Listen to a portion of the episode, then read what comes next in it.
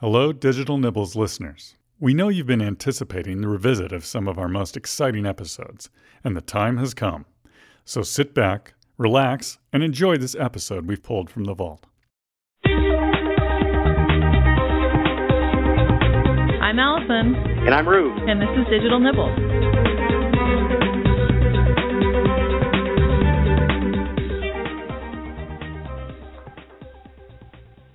It's the 17th of April, uh, and we're ready for another edition of Digital Nibbles. I'm Allyson Klein, and I'm joined by Reuven Cohen. Hey, Reuven, how's it going? It's going great. I'm actually in the studio today in Portland, so it's uh, kind of a, a reversal of, of uh, the way it usually is. You're you're actually not in the studio.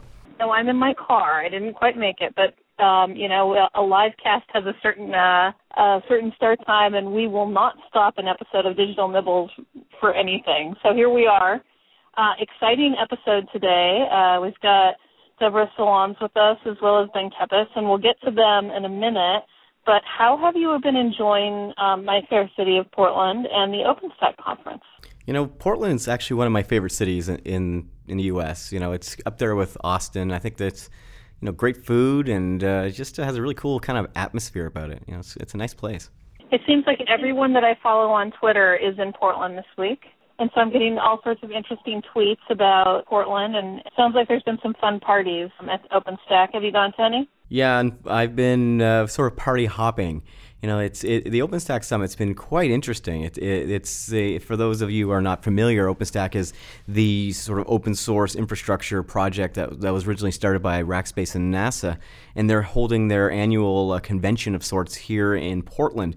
So there's about 2,400 people attending, and there's been a lot of buzz and just a lot of activity, momentum. It's it's been a great time. Actually, last night I hit the HP party, which uh, had uh, uh, probably a little too much in the way of free flowing booze, but uh, great time. Well, I'm glad that you're having a good time. It seems like a lot of interesting announcements coming out of the OpenStack event. Is there anything in particular that you would highlight? You know? There seems to be a proliferation of so-called OpenStack distributions. It seems to be the thing to do today. Um, uh, everybody, interesting, seems to be want to be the what they call the red hat of OpenStack. I'm not sure if anyone, including Red Hats, funny enough, um, but yeah, it's it's interesting. There, there's lots of lots of products and services coming out, so it's interesting to keep an eye on that project. Well, you know, talking about HP, I don't know if you saw their announcement on their Moonshot server. Um, they finally released their first platform, and it was based on an Intel Atom chip. They've been getting a lot of attention on that in the microserver space. What do you think about microservers, Ruv? You think they're going to take over the world? You know, it, I, I actually have been a big fan of microservers for a while, and I, I remember having a conversation with some of your colleagues at Intel probably about seven or eight years ago when the Atom processor first came out. And uh, it's funny how things have shifted since that time because the conversation back then basically was no, Atom's for mobile and it's just for mobile. And then, sort of over time, some of these other companies came out with this these sort of low powered, um, you know, low density or high density, I suppose, uh, servers. And uh, now we're seeing HP jump into the mix. I think it's smart. Make, makes a lot of sense. You know, I think what we did with Atom is we put in some um, 64-bit capability into it. We put in some re- reliability features that we wouldn't ship for something for a cell phone, for example. And and I think that made it a little bit more attractive for some of the right workloads in the data center. I'm interested to see how this this uh, segment evolves. It seems like it's getting a lot of attention. Yeah, actually, today's kind of a big day for Intel. You, you've been announcing lots of things, including a acquisition of a API management company. I actually admit I haven't had a chance to really dig through that that too too closely. Um, do you do you have anything to share on what what, what you guys bought? You know, I just found out about it after I stepped out of some meetings today. I know that we bought Mashery, and um, you know, this is just a reflection of our you know expanded work in terms of delivery of services. Um, but beyond that, I don't know a lot more. It, it will be interesting to see how this fits in with our overarching strategy. I, th- I think that one thing that it reflects is that people don't think of Intel as much as a software company, um, as a software and services company, as a hardware company, but we have a very large business in this space, and, and this would just be one of the um, acquisitions in the last few years that that point to that. So, you know, I, I would expect to hear more from Intel in, in this area. Um, well, well, I'll dig and see if we can have uh, uh, someone come on the show and, and, and tell a little bit more because I think it would be interesting to the audience. Um, I just got back from China where I was at the Intel Developer Forum and at an ODCA summit, and that was that was quite interesting in terms of, of seeing where the Chi- the Chinese market is uh, focused on technology in general and then on the cloud um, there were a lot of people there. One thing that China can always do is deliver numbers of people, and, and these events did not disappoint.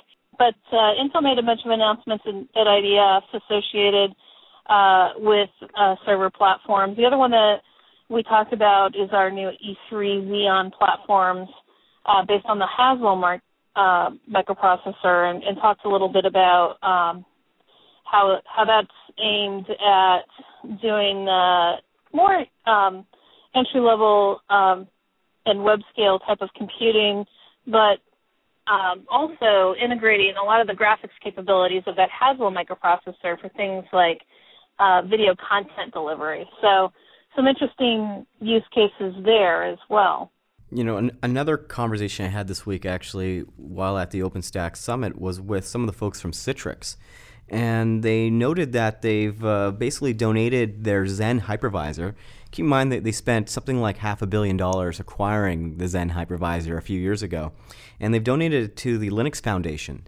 And uh, when I was talking to the folks, they, they actually kind of pointed out an interesting statistic because typically when when you're looking at Xen or or different hypervisors, the the thing people point out is you know speed or performance or security, but they they actually pointed out a completely different metric that they say the the clouds that are making the most amount of money out there, the Amazons and a few others, are all based, according to them, on the Xen hypervisor, and Xen wins for the most money being made in cloud computing based on their particular metric.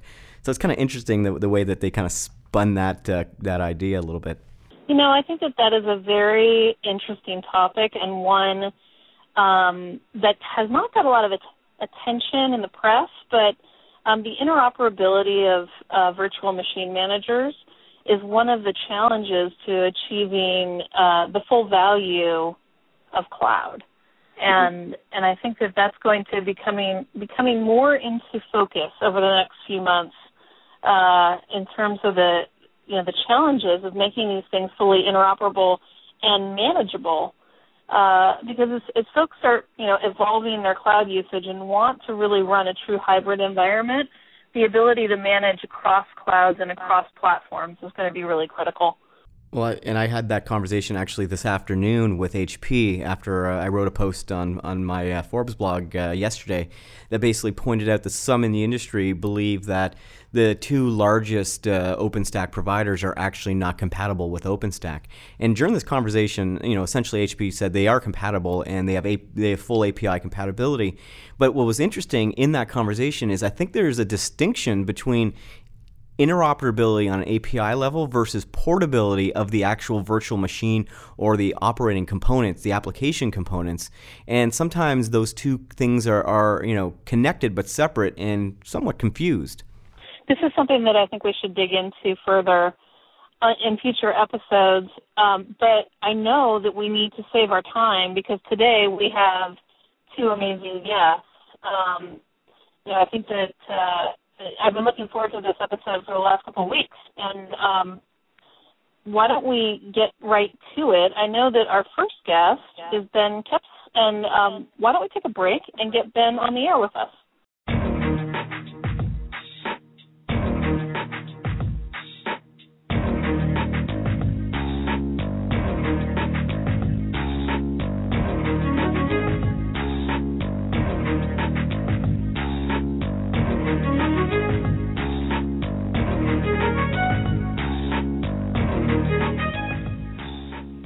And we're back with Ben Kepes. Welcome, Ben.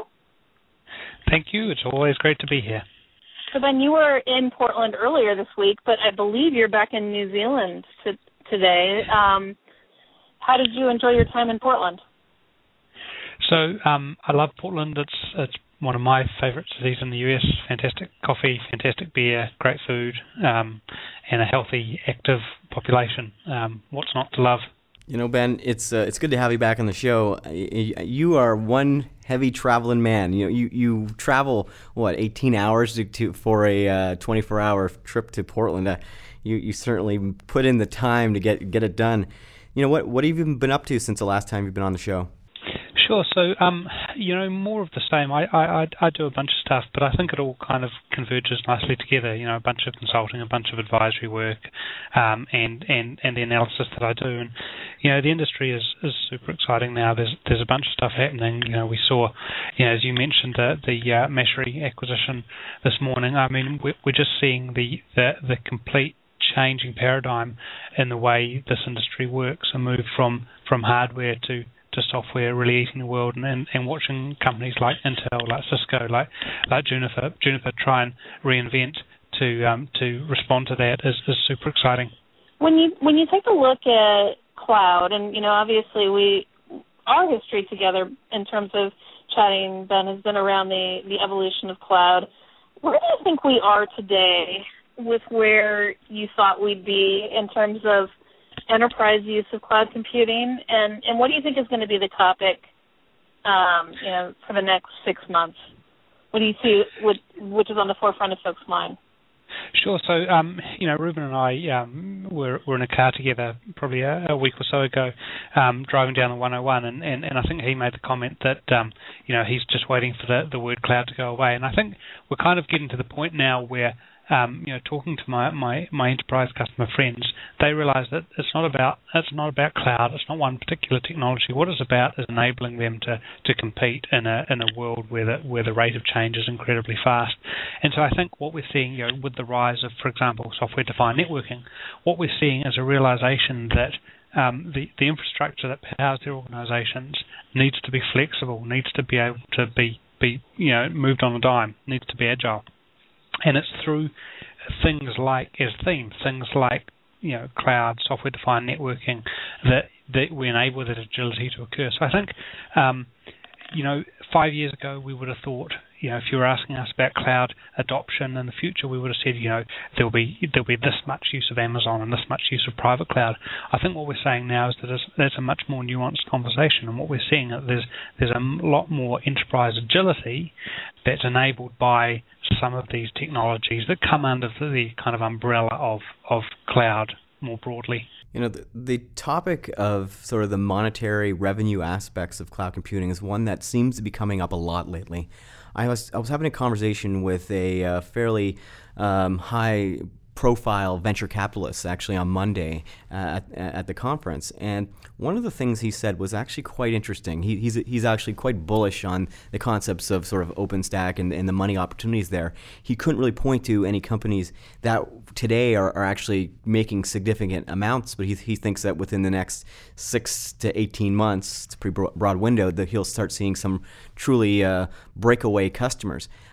One thing he noted, though, he, he said that uh, he believed that Amazon Web Services in particular was uh, was going through a, a, a, tremendous growth curve at the moment, and uh, that he believed that their their revenue will surpass five billion dollars this year, which means that they'll have to disclose first of all the revenue of what's been a line item essentially in their annual report as a distinct um, you know channel within that, and he believes that by 2012 Amazon conservatively will be at a 20 billion dollar run rate.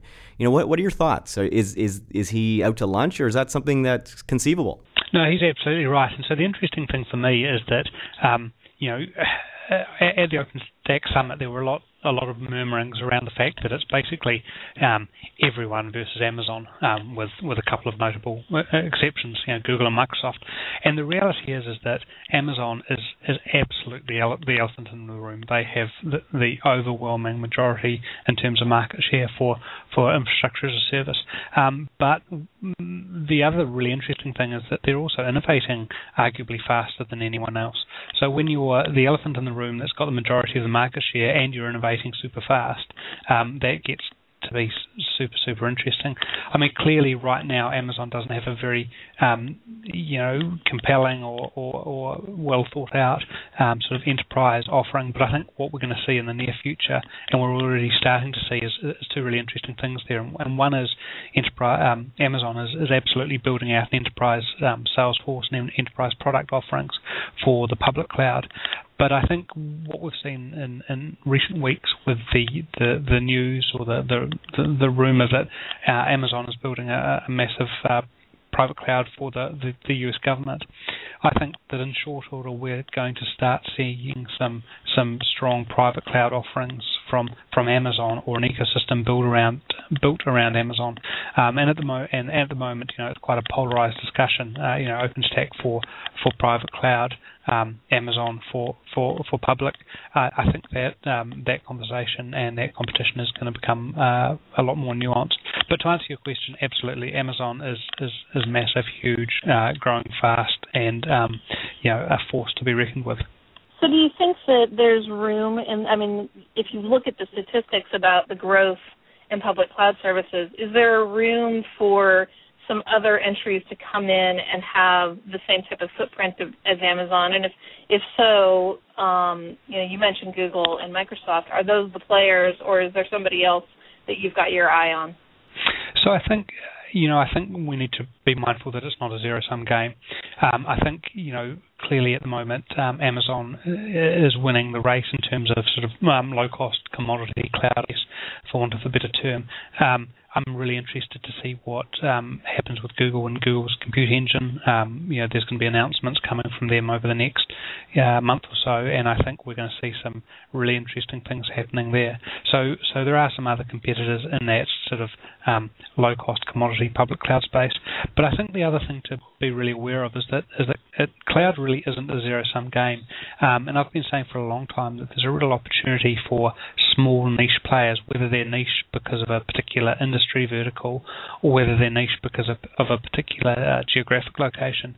Um, for, for these strong, you know, small players to, to, to do some really some really interesting things and, and, and to produce compelling offerings.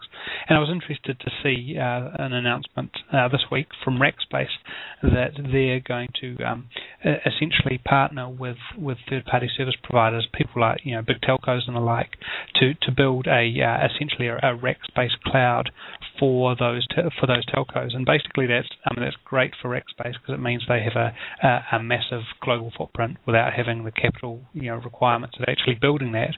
But it's great for the service providers because you know if you're a little uh, telco or relatively little telco sitting down in New Zealand, um, you you can all of a all of a sudden add you know offer to your um, New Zealand customers a um, a robust, capable cloud offering that also has the benefits of being of being localized for them, and that's quite a compelling proposition. You know, I'd also, I'd also add that confusing sort of gross revenue with you know profitability or profit margin are two different things. And I, I think I agree with the, the niche orientated approach where a company that's making two billion dollars in gross revenue, yet has you know 500 million to maybe 750 million dollars in profit on that, is arguably just as successful as a company that, that is doing two you know 20 billion dollars and, making the same amount of profit. Right? I'd rather be the one doing uh, do it on two billion. So it's it's interesting to see the, that, and I think that companies like Rackspace are going to be in a better position to to capitalize on that kind of profit margin as well. You know, moving along though, there there are a lot of different technologies out there that are kind of converging, and, and it's it's often interesting to look at the ideas of trends and trend lines and and and sort of. Uh, you know, look at where that's going. And I know you you're organizing a, a conference coming up that basically is, is, kind of the the pro you know look at the future, the the you know, what's what's next. So can you tell us a little bit more about what you're doing there?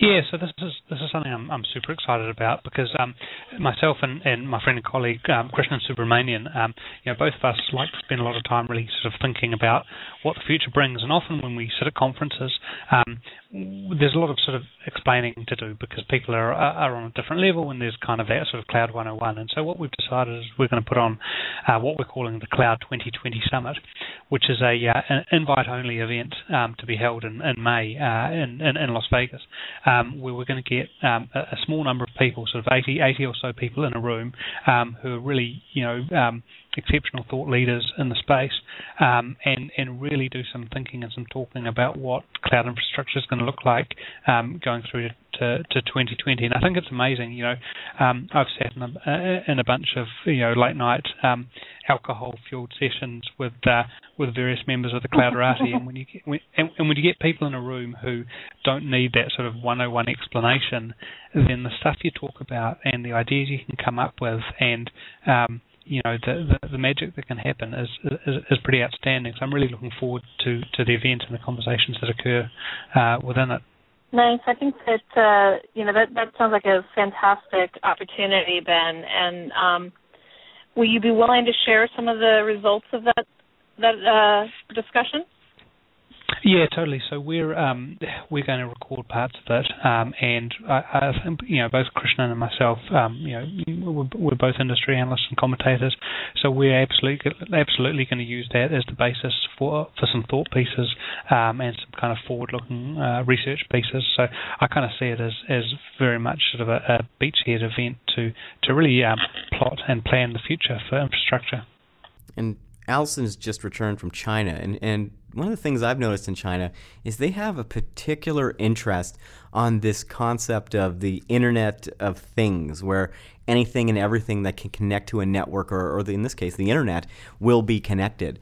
Um, and, and as far as countries sort of propagating and pushing that concept forward, I, in some ways, China, I think, is at the forefront of it for whatever reason. Um, you know, do you have any thoughts on this kind of phenomenon of uh, you know the kind of super connected future? Yeah, totally. So I'm, I'm, uh, yeah, I'm, I'm super excited about that. You know, like I, I do, you know, a reasonable amount of sort of quantified self stuff where I track, you know, the, stuff that I do sort of um, biomechanically, um, and and you know, I've, I've seen all those sort of concept videos which which kind of try and show what it's going to look like in the future when our refrigerator talks to our oven, talks to the supermarket, and and, and all those sorts of things. And um, I mean, all that stuff is no longer science fiction. That's very much becoming science fact.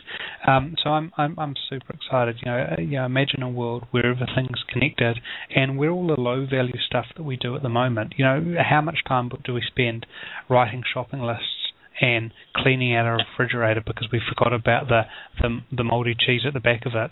You know, if you could save that time, if if some connected system could just help you plan your meals so that a you know your your diet and, and your nutrition was, was sorted out. Um, you know, your refrigerator was, was full of fresh food because nothing went off because your refrigerator knew what had to be used. You know, connected to your, your, your supermarket. I mean, that's just one tiny example. But if you think about what we do day to day, we do so much stuff that has really no value. And and if we can automate that through through connected sensors and devices, then then all of a sudden it gives us the opportunity to really focus and concentrate on on much higher value stuff. And I guess um, you know, if we look at Maslow's hierarchy of needs, you know, I, I see that the Internet of Things, to, to a to a greater extent, will really help us reach the, the, the, the top level of that hierarchy of needs, which is self-actualization. So I'm really excited. It's it's you know the promise um, of technology that we've been hearing about for years and years, but it's it's it's writ large and and and, and practical applications. Ben, we've we have to get on with uh, Deborah, but I do have one more question for you, and I can't resist. You, know, you described this this future, which is fantastic. Um, but maybe because I just was in China and it and it was very stark to me. How do you ensure that as we move towards that vision that everything is connected, that devices are are tracking what we need, that we maintain the privacy and, and autonomy of decision making that individuals want? Yeah, I mean that's a, a, a really good question. I guess um, you could either say that uh, either I'm naive or I'm just um, just really trusting. But you know, I, I put everything out there. I, I, I live my life on, on Facebook and Twitter. You know, I, I, publish everything. There's, there's there's really very few secrets, and so I kind of think that um, if fundamentally my life is better because of connected technology, um, and if fundamentally I don't actually have any secrets that that I'm concerned about, then the the benefits of connected devices and, and, and I guess living my life to an extent more publicly um, far outweigh outweigh any sort of de- deleterious effects. So yes, it's an issue, and clearly it, there's there's things that people need to think about and, and, and be worried about. But I, I would suggest that that maybe those concerns and those fears are sometimes overstated. I guess. Ben, as always, it's, it's been a pleasure to have you join us today. Where can our listeners learn more about what you're up to? Sure. So, um, uh, as I said, I live live large on Twitter, so I'm um, Ben Kepes, B E K E P E S on Twitter, um, or they can check out my blog, which is uh, diversity.net.nz. And uh, up next, we have Deborah Salons, who's sitting in the uh, in the studio with me. With that, we'll go to break.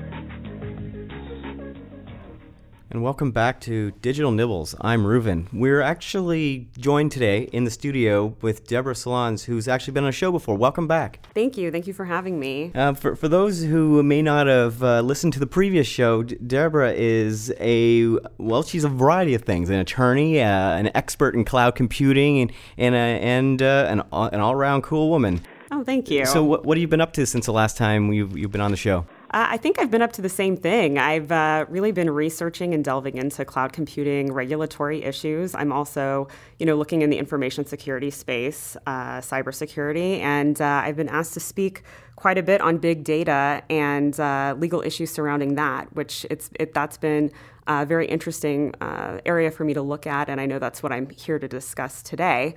but before we get into that, I am a lawyer, so I have to give my my lawyer disclaimer that anything that I discuss today is just legal information, it's not legal advice.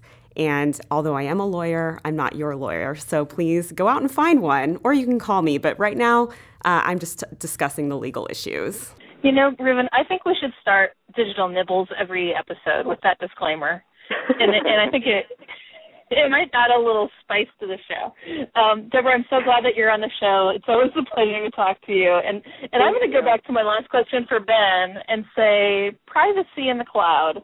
This is something where you know there's tons of issues from the individual to the enterprise. You know, the last time we talked, we talked a lot about regula- regulatory control, but I wanted to just ask the, the simple question of do you think that the industry is taking some of the privacy aspects seriously enough uh, to manage and, and secure the data that is being shared amongst data centers today? I think the industry is be, taking the privacy regulations seriously. I think um, more and more the FTC is cracking down, the Federal Trade Commission is cracking down on certain entities, and uh, they are being responsive. And I think that there are some examples being set forth. Uh, I think that one of the challenges is, though, there's a difference between your technologist and your business and legal department. And when your technologists are actually developing things, it's it's probably best for them to be educated from the very beginning or at least have a sense of some of the things that they need to look for in the process um, so that they can actually bake in privacy by design, uh, for instance, in their technology. You know, there, there was a, a news story that came out, I think, last week, and it re- revolved around a company that Walmart owns that uh, does video streaming. It's a service called Vudu, and apparently some thieves broke into their their office and stole a physical hard drive. And on that hard drive were basically user passwords, um, and which forced several million of the users of this service to all reset their passwords.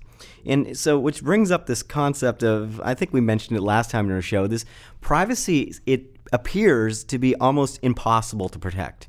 Do you think that there, in this sort of ultra connected age of cloud computing and you know web services and you know Internet of Things, that it is truly possible to remain and you know anonymous or, or, or maintain a level of privacy? Well, I think that well, that's a tricky question, but for, from my perspective, um, I'm a little bit of a hacker at heart, and I go to a lot of the hacker conventions and things. So um, I've kind of learned over the years that I don't think anything is really secure 100%. So um, to answer your question, I don't know if there's a way to make these regulations or to protect your information so it's 100% secure and um, people can 100% maintain their privacy. What I do think that can happen is that businesses are more well informed. Um, they make choices in the beginning to um, mitigate or to minimize any possible breaches. And also, I think the consumers on the consumer side, they need to be educated. So you have a choice whether or not you want to sign up for certain things. And consumers need to understand that when they sign up for certain things, that they some things appear to be free, but what it's not really free. You're giving up your information and some of your privacy. So I think maybe a mindset change needs to be take place with both the consumer and then also the enterprises. See um, as interesting best practices associated with management of data um, by corporations in terms of protecting um, maybe individual customer rights or you know being able to extract value about insight into customers without violating a sense of customer privacy to the point of um, feeling uh, I don't know what the right word for it is, Deborah, but feeling like um, they're exposing customer information. Sure.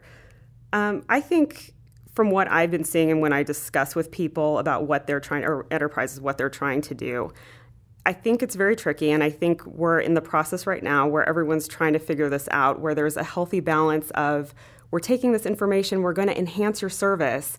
But on the flip side, they're also using the information um, you know, to do target marketing and things like that. So um, it is a very, it, it's a very hard balance to to perfect so that the customers feel comfortable with some of the information that they're giving, feeling that their information is secure, and also that the information that they're giving is actually going to enhance their service. I, I don't think anyone has completely perfected it yet. I think there's a lot of trial and error going on in the industry, but um, I think you know we're, we're getting there. I think that as more and more as this technology evolves and and also people are becoming more aware of the privacy regulations, I think that these things are, are, are getting better, but I don't think it's been perfected. You know, one of the discussions that we've had over and over and over again, uh, it seems, is this idea of whether or not the cloud is truly secure. And, you know, over the last several years, I think I've come to the realization that it's not necessarily that the cloud is more or even less secure than, than you know, traditional approaches to, to technology. It's that the vectors of attack in a cloud based environment are, are different. And when you, when you look at it from that point of view, it's it's not a you know binary choice. You know, one is less or more. It's the fact you have to look at it differently.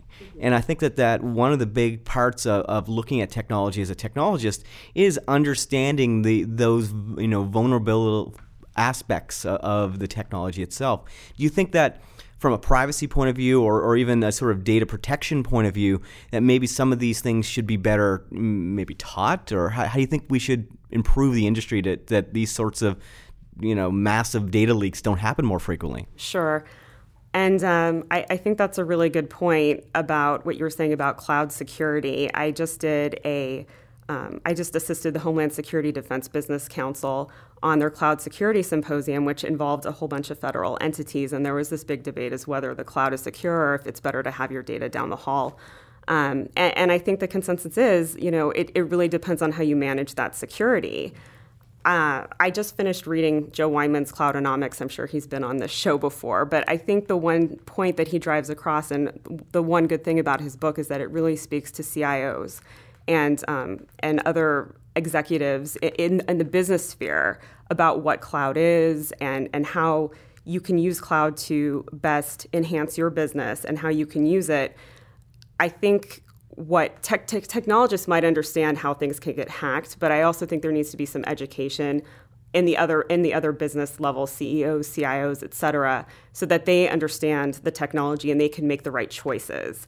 I, I think that um, you know, I think like you said, cloud being insecure, that's something that uh, obviously a CEO or someone who's not really involved in the technology might automatically go to that assumption. But if there's more education on the business side, I think that people can make smarter choices. I heard a term uh, stated, Deborah, that you probably can explain to us, which is the right to be forgotten. Can sure. you explain that? The right to be forgotten is the concept that you could ask um, a service provider or someone who's collecting your data that you do not that you want your data to be deleted, and that not only means your data is deleted, but you're not searchable. Um, that these records don't stay around forever, and this concept is being widely debated in the European Union right now. the Europeans view privacy differently than the Americans do. The Europeans view privacy as act- an actual human right, where on in, in the United States, it's more of a consumer protection. So they take privacy a little bit more seriously than we do. But this this concept is is being debated as becoming a regulation in the EU. And when you think about it here, it's it's like you put all this information on Facebook, Twitter, what have you. How long is that going to be around? You look at Ancestry.com. I, I, went on there, I checked out to see if I could find information about my grandparents that came over on a ship through Ellis Island. I found the roster of, of all the people on the ship, which was quite amazing because the internet wasn't around when they were alive. So if you think about the capabilities of big data and storage and how how much data can be stored, there is the capability that these things can be around for a really, really, really long time. And uh, the right to be forgotten is basically, you know, your right to say, I, I don't want to be, I want to be forgotten. I don't want my records to be around anymore. Well, I, I, for one, thank God that the Facebook and Twitter didn't exist when I was a teenager. Oh, me because, too. you know, I'm glad uh, digital cameras didn't, yeah. weren't involved when I was a teenager. The, the, things I did when, when I was 16, I would not want to uh, remain on the internet the rest of my life. You know, one, one of the interesting things that popped up uh, earlier this week was a new service that's actually being offered by uh, Google. And it basically is a tool that addresses data after you die.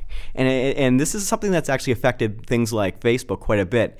And essentially, this uh, new Google tool allows users to decide what happens to their data after they die or become inactive online. And it's the first major, I guess, network or company to deal with this uh, r- rather sensitive issue.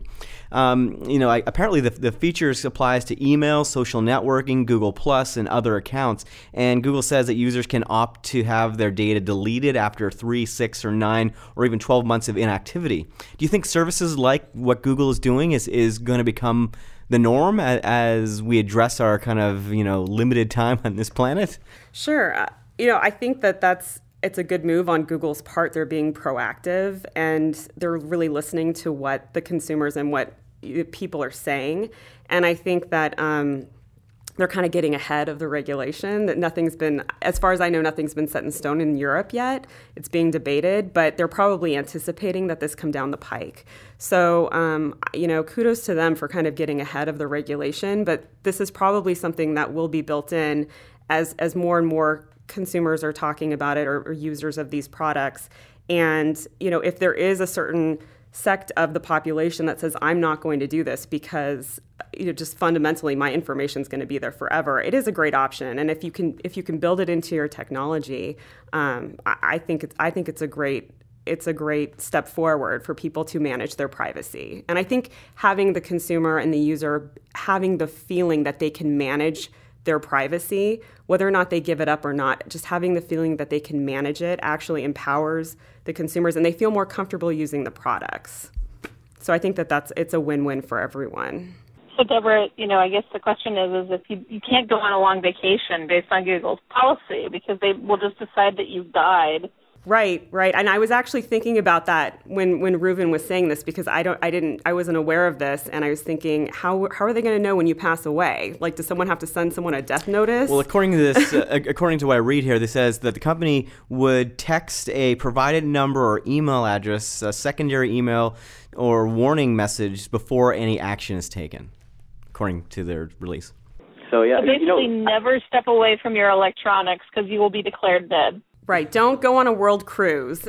You know, on, on, a more serious note, there there was the uh, the, the, attack in in Boston um, the other day, and you know it was it's awful. And one of the things that that I, I really sort of jumped out at me after the the attack became sort of publicized is the use of social social media within sort of uh, trying to you know address the attack. And I, I was really intrigued by the fact that basically said if you have social media coverage videos pictures what tweets whatever please send them to this email address at the FBI and for, this is really the first time I can remember social media playing a role in the active engagement of, of a you know a crime scene. Right, right. No, um, and it is it is a tragedy what happened in Boston, and I've been following it uh, a lot because I am a news junkie and I'm I'm also very interested in what's going on.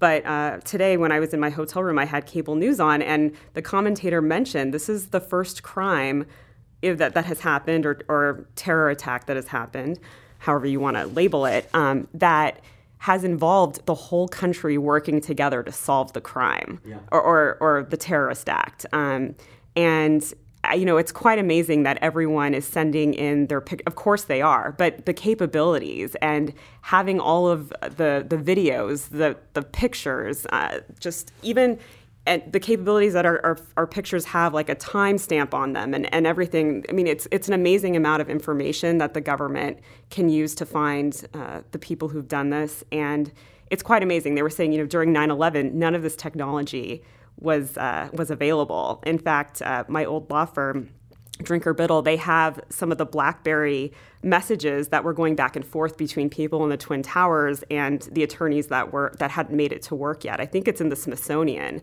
but that's where they were. It was just BlackBerry messages back and forth. We didn't have there wasn't a I don't think we didn't have Facebook or Twitter or any of that. And I was uh, the way I found out about Boston was via social media, and it was amazing. I saw updates on Twitter like there's going to be an explosion. We're doing it. It's it's it's the police that are doing a contained explosion. Don't worry. And also, don't use your cell phone to to overcrowd the airwaves. Use social media if you can to let people know that you're okay. So it's it's pretty amazing. So there are good things with uh, a lot of information out there. It really changes the way I think that uh, as a community, as a collective community, we deal with situations like this as well. And I think it it has an amazing way of making us much closer um, on a, on a grander scale than than what might have been an incident where you know you felt like you connected with people in Boston, but there wasn't that immediacy of connection that that things like Twitter and Facebook have brought. Mm-hmm. There's definitely an immediacy and a connection. Agreed. I was just going to add that the interesting thing about social media is, in in some regards, it makes you more connected to a broader group of people. But in other regards, it seems to make you less connected. You know, in in, in the sense that it you you sometimes become this um, inanimate object of, of, of the social world. So it's it really depends on, on a lot of a lot of tangents. It's, it's hard to articulate, but right. it, it's it's some some ways. My my wife points it out. She says if it isn't if it isn't on Facebook, it, it, generally doesn't happen, and everyone already knows your business, so they don't ask your business. Mm-hmm. You know, and and she and she's I guess she's married to a chronic oversharer, mind you. But um, it's just strange how the, the the social dynamics of our generation are, are totally skewed a little bit. It is a little crazy. Like you can stay home on a on a Friday night and actually be social with people across the world. You know, sitting in front of your computer or even on your smartphone if you're out. Um, I know I, I, I remember someone told me when I was explaining to them that I was on Twitter all night once. They said, "So."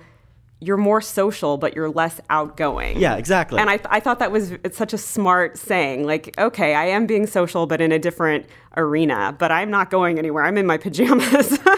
so it is it is pretty amazing. Um, and I think also what you put out there, you need to be smart about it. And I think that that's. Uh, media literacy, whether it, be in, in the, the very beginning of media literacy, it was more about broadcast television and children understanding what they're watching. But now I think children also need to be media literate about what they're sharing about themselves out there. It's like you almost need a little PR uh, uh, class to tell, say what's appropriate, what isn't, and and education. Like this could be around forever. So you know you need to be to this be is mindful. Going to show up in your resume? Yeah. Right. Be mindful about what you share. Mm-hmm. Well, Deborah, it's always a pleasure to have you on the show. Thank you very much for having me. And I, I wish we had more time. There's a lot of topics that we could talk about in terms of privacy and and uh, regulation and cloud and big data. Um, would love to have you back on soon to delve into the aspects of regulation for data analytics. But with that, I think this is another end to another edition of Digital Nibbles. Reuven, it's been a pleasure.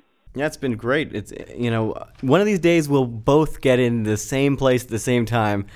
We have uh, actually quite an interesting show coming up next time on uh, on May Day, which uh, will have Paul Miller, who's uh, actually a, a, great guy. I know him well. He's kind of a, an advocate of a variety of very cool tech, and uh, a co-worker of mine who actually recently joined VirtuStream, Brian Gracely, who actually has his own podcast as well. So we we're kind of ha- have dueling podcast uh, episode going on.